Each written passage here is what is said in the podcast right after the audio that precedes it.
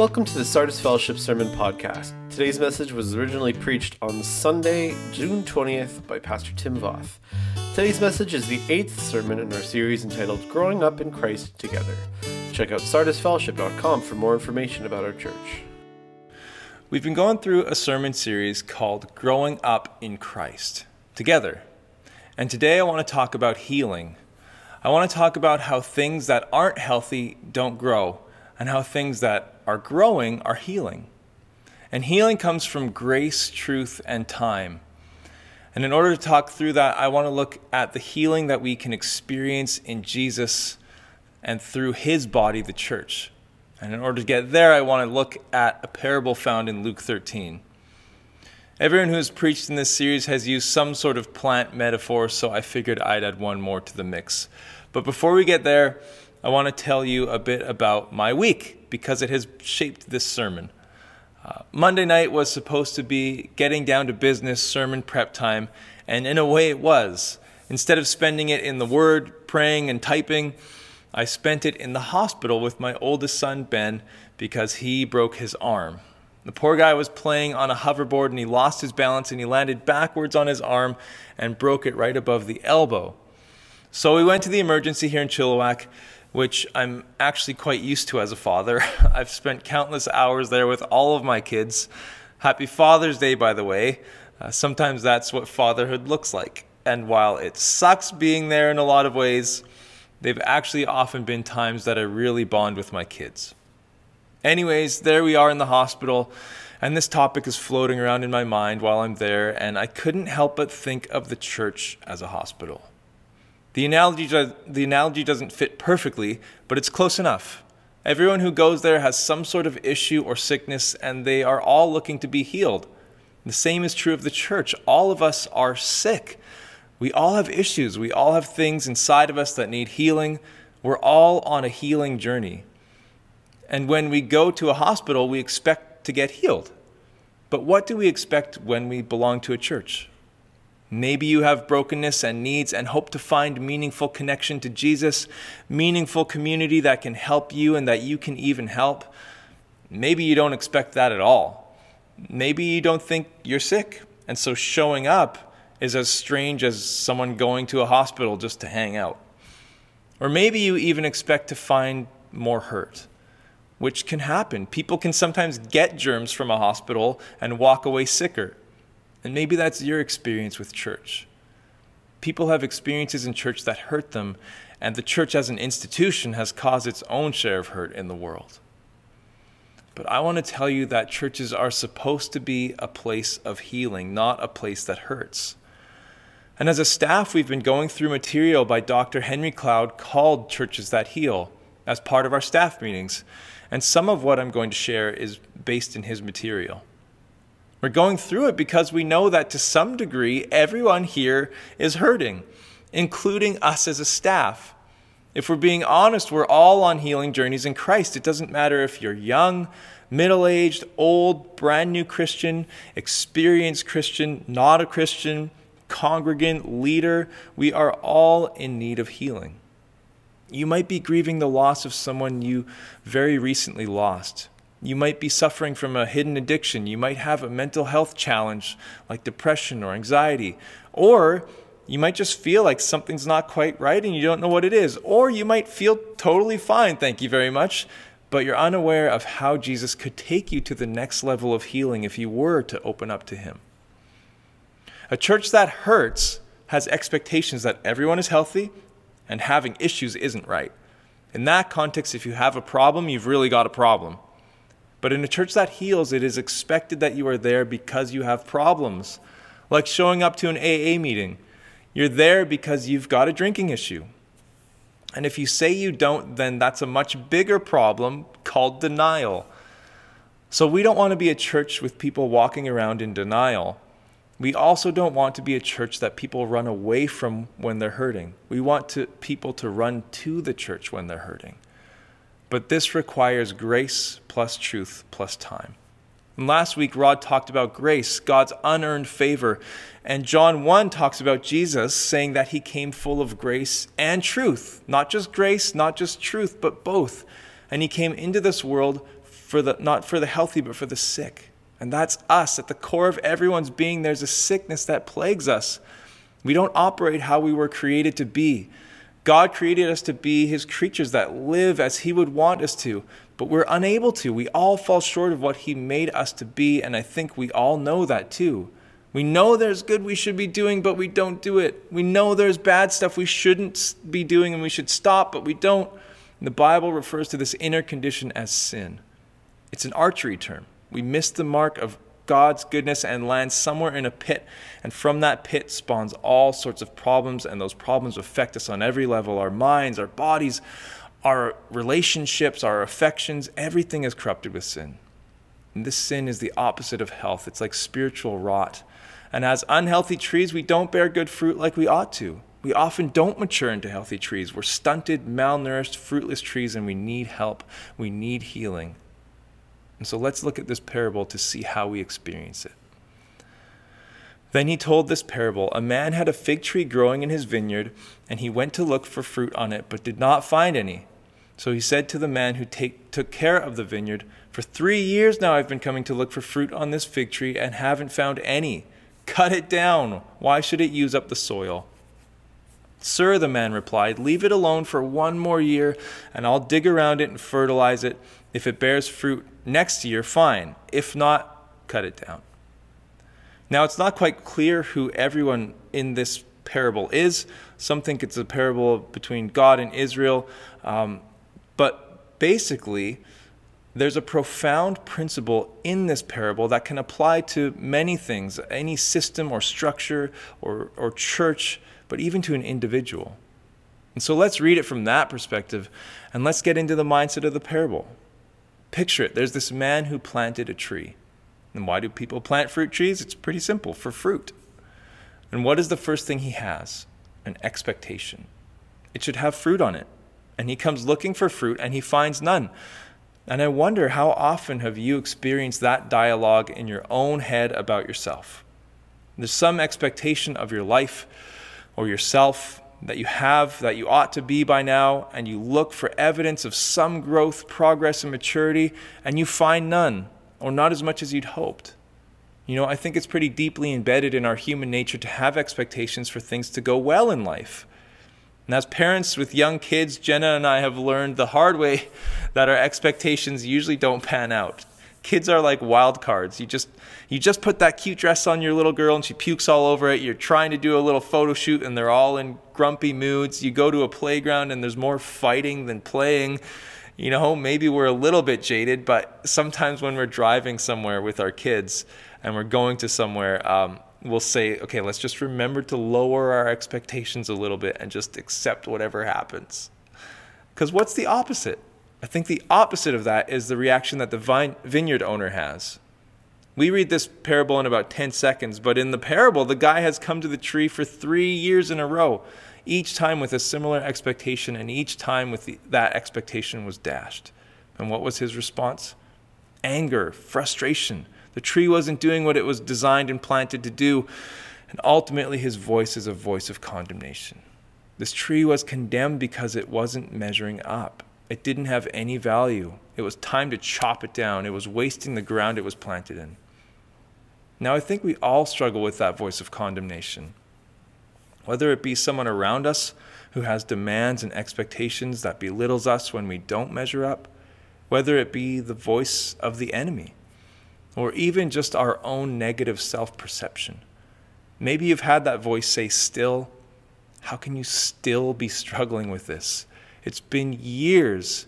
You're pathetic, useless, just taking up space. All those other trees are fruitful. Why can't you be? And this is a vicious spiritual cycle, and it can make any person wilt. If you look back at any heroes of the faith, any saints, many of them struggled with a similar cycle an expectation then reality, and then self condemnation and some sort of religious or legalistic ritual of repentance, and lots and lots and lots of guilt, and then expectations, reality, self condemnation over and over for years. And how many times do you think that tree heard the vineyard owner curse him out? That cycle can play out between you and someone else, or it can just play out in your own head. But we need to break that cycle, and to do that, we need grace, truth, and time. And we encounter all of these when the advocate steps in. Sir, the man replied, leave it alone for one more year, and I'll dig around it and fertilize it. And if it bears fruit next year, fine. If not, then cut it down. Here comes the advocate. Here comes the one full of grace and truth. Here comes the Jesus figure, and listen what he says Leave it alone. He says no to that voice of condemnation. This tree is in an environment full of expectations and condemnation, and before the vine dresser does any work on the tree, he says no. This will not be a place of condemnation. In Romans 8, Paul said, There is therefore now no condemnation for those who are in Christ Jesus, for the law of the Spirit of life has set you free in Christ Jesus from the law of sin and death. And what does that mean? Jesus took every condemnation aimed against you, every wrong thing that you actually deserve condemnation for, he took it. The punishment of sin is death, and Jesus took your death and sin for you. And before we can even begin the work of healing, we need a space that is free from condemnation. It's like in the declaration called Medicine's Social Contract with Humanity. Point number three treat the sick and injured with competence and compassion and without prejudice. Jesus is the great physician, and he doesn't simply stand in judgment against us like the vineyard owner. He seeks to restore and heal even those trees that everyone else would have viewed as a lost cause. He doesn't judge, he withholds judgment so that healing can take place. Look what the vine dresser says Leave it alone and I'll dig around it. Why does he want to dig around it? Why not just sprinkle the fertilizer on the hard topsoil? Well, that fertilizer, that help from outside, that unearned favor, that grace, it would do nothing if it wasn't put on the right spot. Grace is useless if it isn't applied to the truth under the surface. You don't wash a car to fix an oil leak. You don't brush your teeth to, to fix an abscess tooth. The truth. The truth penetrates below the surface of things and reveals the real problem. So when my son landed on his arm, I knew almost immediately that this fall was different. He landed on his hand, and yet his arm hurt way up here and he couldn't move it at all. And I just happened to do my first aid for afternoon adventures, so I did a little assessment and something wasn't right. I thought it might be broken, but I didn't know. And when we went to the emergency, what did they do? Put a band aid on it? Randomly start casting parts of his body? No. They felt where it hurt and they took an x ray. They went beneath the surface to see the real problem. And when they did, they saw exactly what was wrong and simultaneously knew exactly what to do about it. And I think in reality, often the place that most hurts in us is the exact place we need to be examined, but also the exact place we're least willing to have exposed. Why is it so hard to be honest about the worst parts of who we are? Why do we hide? Why do we refuse to dig? Why do we just want grace sprinkled on the surface and not let it get to our most needy spots in our souls? There's a recent book written by a clinical psychologist by the name of Jordan Peterson, and in that book, there's a chapter titled Do Not Hide Unwanted Things in the Fog. In that chapter, he talks about the challenge of admitting the truth. He says this What should you do as an alternative to hiding things in the fog? Admit your feelings. This is a very tricky matter, and it does not mean simply give in to them.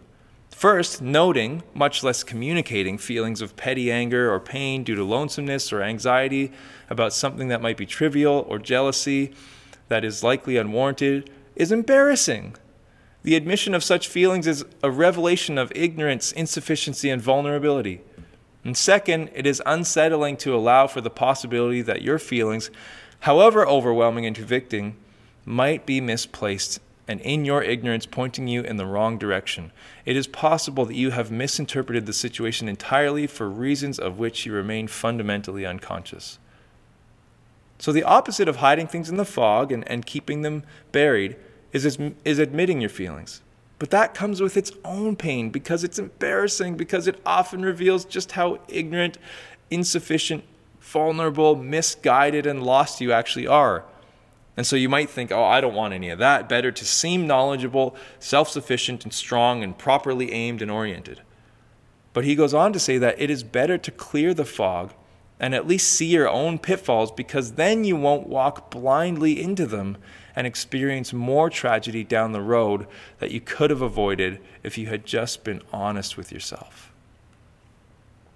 Last week, Rod referred to that, that self that wants to seem knowledgeable and strong and self sufficient, the self we want everyone else to see in public. He referred to it as the imposter. And I sometimes refer to it as Flanders. If you've ever watched The Simpsons, you will know who Flanders is. He's the neighbor to Homer. He's everything that I dislike about Christian stereotypes superdy duperdy friendly, never a problem in the world, whistles his way everywhere, eternal optimist, each day is brighter than the next. I remember once someone said I reminded them of Flanders, and I died a little bit inside because it meant that I was probably super fake around people. Now, it's great to be super nice and friendly and approachable. That, that's great, don't get me wrong. But I think we sometimes have this perception that to follow Jesus means to have everything together, and we can't let him or anyone else into the disorder and pain that we actually experience in the real world. But did you know that Jesus loves the you that no one else sees, the one that hides? He's the physician. He knows where you hurt, and he's got an x ray machine. Where do you least want him to look? Where does it most hurt? Where do you most need Him to examine in your life?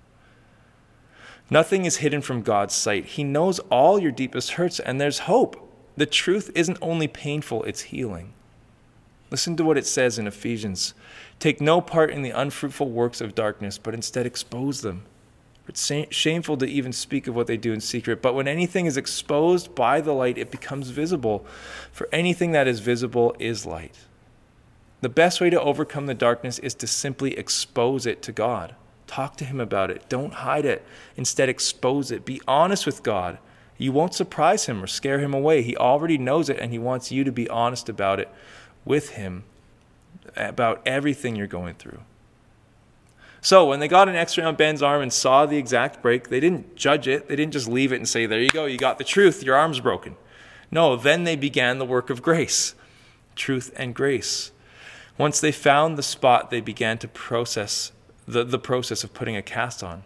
And they don't just look under the surface for the sake of it. They didn't just start casting his body randomly. They applied the grace right where the truth had revealed the pain. The vine dresser applied fertilizer under the surface. This is something that the tree cannot produce on its own. That's grace, something coming from outside the closed system of failure, self condemnation, and rot, and bringing healing. This tree was powerless to change without something from the outside. If your car runs out of gas, it can't muster up gas. If a truth, tooth has a rotten root, it can't create its own antibiotics. If a tree is rotten or malnourished, it can't create its own soil. If you are a broken, hurting person, you cannot produce your own healing. You need grace. And grace, by its very nature, by its very definition, cannot be earned, only received. The tree couldn't uproot itself and go walk around looking for better soil, it was stuck. But the vine dresser came, offered fertilizer, and the tree accepted it. That's all you have to do with God's grace is say yes or no. And if you say no, that's fine, but there is a warning inherent in this passage. The tree eventually gets chopped down. But if you say yes, then you can receive the complete acceptance and love of God in the depths of who you are. Have you accepted God's grace? Or are you still trying to earn favor with Him? or pretend to be a good person before Him, or wait until you're all fixed up and cleaned up before you go to Him. You can come to Jesus exactly as you are, and He will accept you, take you in, love you, and nourish you so that you will grow and heal over time. And that's the third ingredient time. When we begin our healing journey, we cannot expect an immediate fix. My son is now wearing a cast, and he'll have it for most of the summer. We're looking online for little plastic bags that can kind of go over the cast if he wants to swim or have a bath. Uh, if anyone has some tips, that'd be great. But just because he got the truth, the x ray, and just because he got the cast, the grace, doesn't mean he's all good now. It takes time. But not just time. I've come to believe that the saying, time heals all wounds, is just false. When you get a cut, it isn't time healing it, it's white blood cells and platelets and about a million other things the body is doing uh, to heal it and it just happens to take time. It's not just time. If you just sit in a waiting room, you will not get healed. In fact, you might get more sick. If we're wounded and we don't deal with it, we just suppress and bottle, and that manifests in all sorts of other pain, even physical. If we have experienced a tragedy and time has gone by, it doesn't mean we've done the hard work of grieving and processing. It just means time has gone by. So the vine dresser gives the tree another year and says, Look, just be patient. It's not going to bear fruit in a day. Give it time. Are you giving yourself time? Are you frustrated that God isn't working faster in your life? Well, you don't have to be scared from this passage that you literally have a year to figure it out. I think the point is that the vine dresser is absurdly patient on the plant. After the first year, most would probably have cut it down. Three years and then another year on top of that just goes to show the wild amount of patience God has for us. What does the Bible say? The Lord is gracious and compassionate, slow to anger, and rich in love. And if you read literally the next story uh, after this parable, you'll see what I mean. Right after this parable, Jesus encounters a woman who has been suffering from a sick body for three years, and then he gives her an extra year. No, that's not what it says. She's been suffering for 18 years and Jesus sees her, lays hands on her, and heals her. He heals us in His timing when we encounter His grace and truth. Are you giving yourself time? Do you know that Jesus is amazingly patient on you? He wants you to find healing, and it takes time grace, truth, and time. And that's how we find healing in Christ. That's part of how we grow up in Christ. But why this last word in the sermon series? Together. What does the church have to do with all this? What does community do if Jesus offers me all this healing between just me and him? Well, the Bible in Ephesians 4 calls the people of, who trust in Jesus a body. It's a strange analogy. You're part of a body, and a finger cut off on its own somewhere can't heal. The people around you in Christ, these people are members of the same body, and we all need each other. You know, doctors often say they don't heal anyone, they just help the body heal itself. We build ourselves up in love. Jesus came into the world. He lived, he taught, he loved, he died, he was buried, he rose from the dead and ascended back into heaven. And then he sent the Holy Spirit to dwell in us who call him Lord. His Spirit dwells in us. The great physician is uh, in us, and now he uses the body to heal itself. So picture a hospital, but instead of doctors walking around healing the sick patients, it's sick patients helping sick patients, people on healing journeys helping people on healing journeys. We need grace, truth, and time from Jesus, but we need all of those from one another as well. So, just like this plant in the parable has a condemnation free zone in Christ, do you have a condemnation free zone with someone in the body? Someone you can go to and open up with, knowing there will be zero judgment? And do you offer that to people around you? This isn't rocket science. When you open up in an environment like that, the body of Christ works its wonders. There's healing starting. And so let's walk through all these. Truth. Do you have a person or people in your life digging around in your life? Do you have people willing to give you an x ray and see what's really going on under the surface? Or are you stuck in shallow surface mode and no one really sees the real you? The Bible says, speak the truth to one another in love. Do you have people you can speak the truth to? Now, I get it. We can't be vulnerable with every single person. That's not right. But we do need people we can trust that can look below the surface and see our hurts and also call us out in areas of our life that are off track. It's not comfortable, but it's necessary. Grace. Do you have people helping you? Are you open with them, but then do you actually receive their grace, or do you just go around trying to help everyone else?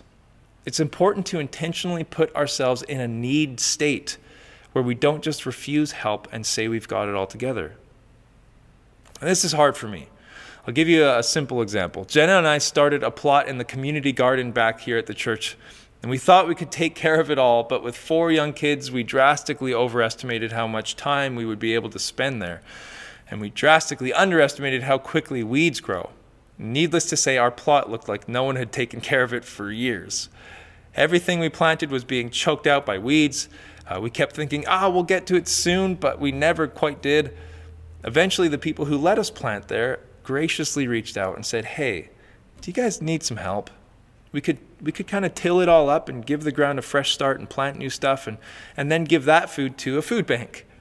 Now, our pride said no at first, we can do it. But eventually we realized we need help. So we said, yes, please help us. We kept half and are still taking care of that half, but the other half is now being used to help others. We had to admit our need, and then we needed to accept the help that was given to us. And guess what? When we do, that actually pays off. not just for us, but for others around us. I mean, what do you think fruit is for? It's for nourishing others. When you are healed through grace and truth over time, you begin to be a healing presence to others. And time. Are you giving yourself time? Do you give others time to grow? And are you giving yourself time to find these avenues of connection? I get it. It's not as simple as saying, find someone to be totally honest with. Like, that's crazy. How do you even do that? And maybe that sounds horribly unappealing to you, and that's okay. Everyone's healing journey looks a bit different, but the ingredients are the same. Maybe you want a little group of people to hang out with where you feel comfortable. Maybe you like grabbing coffees one on one Maybe all of that sounds too mushy and you've never been the type to open up. All I know is that we need grace, truth, and time for healing. And if you don't have avenues for that yet, what matters is that you're at least aiming at that, building towards it. Sometimes it takes months or years to build enough trust with someone to really open up with them, and that's okay. Sometimes it takes a lot of just hanging out and having fun and shooting the breeze before things get real, and that's okay too. But sometimes you need help like right now and it's urgent and you haven't been building those relationships and you are alone and that's okay too. There are people you can reach out to. Reach out to us on staff. We'd love to meet and talk and point you in the right direction, whether that means meeting with us or pointing you to good counselors or pointing you to further community and connection. And we also want to give you more avenues of healing. One of those is churches that heal groups. And in the fall, we're hoping to run at least one where we work through this material to help you continue to grow in your healing journey.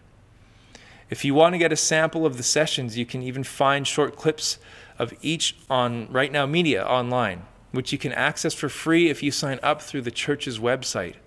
Dr. Henry Cloud goes through topics like this grace, truth, and time, relational connections, setting boundaries, processing pain, and becoming an adult. And if that interests you, please reach out to me.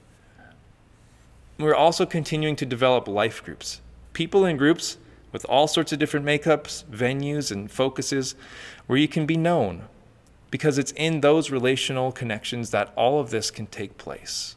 And if that interests you, please reach out to Rob Schaff, our discipling pastor. So let's aim to be a church that heals not a church that hurts. Let's aim to find our healing in Jesus through one another, and let's aim to pass it on and be a people who bear fruit in order to nourish those around us with grace and truth. So, here are some discussion questions for you. One, if you had to pick one, grace, truth, or time, which would you say you tend to depend on most for healing? What does it look like if you depend too much on one to the neglect of the others? Why doesn't that produce healing? Two, do you have a story of a time where you refused help when you really needed it?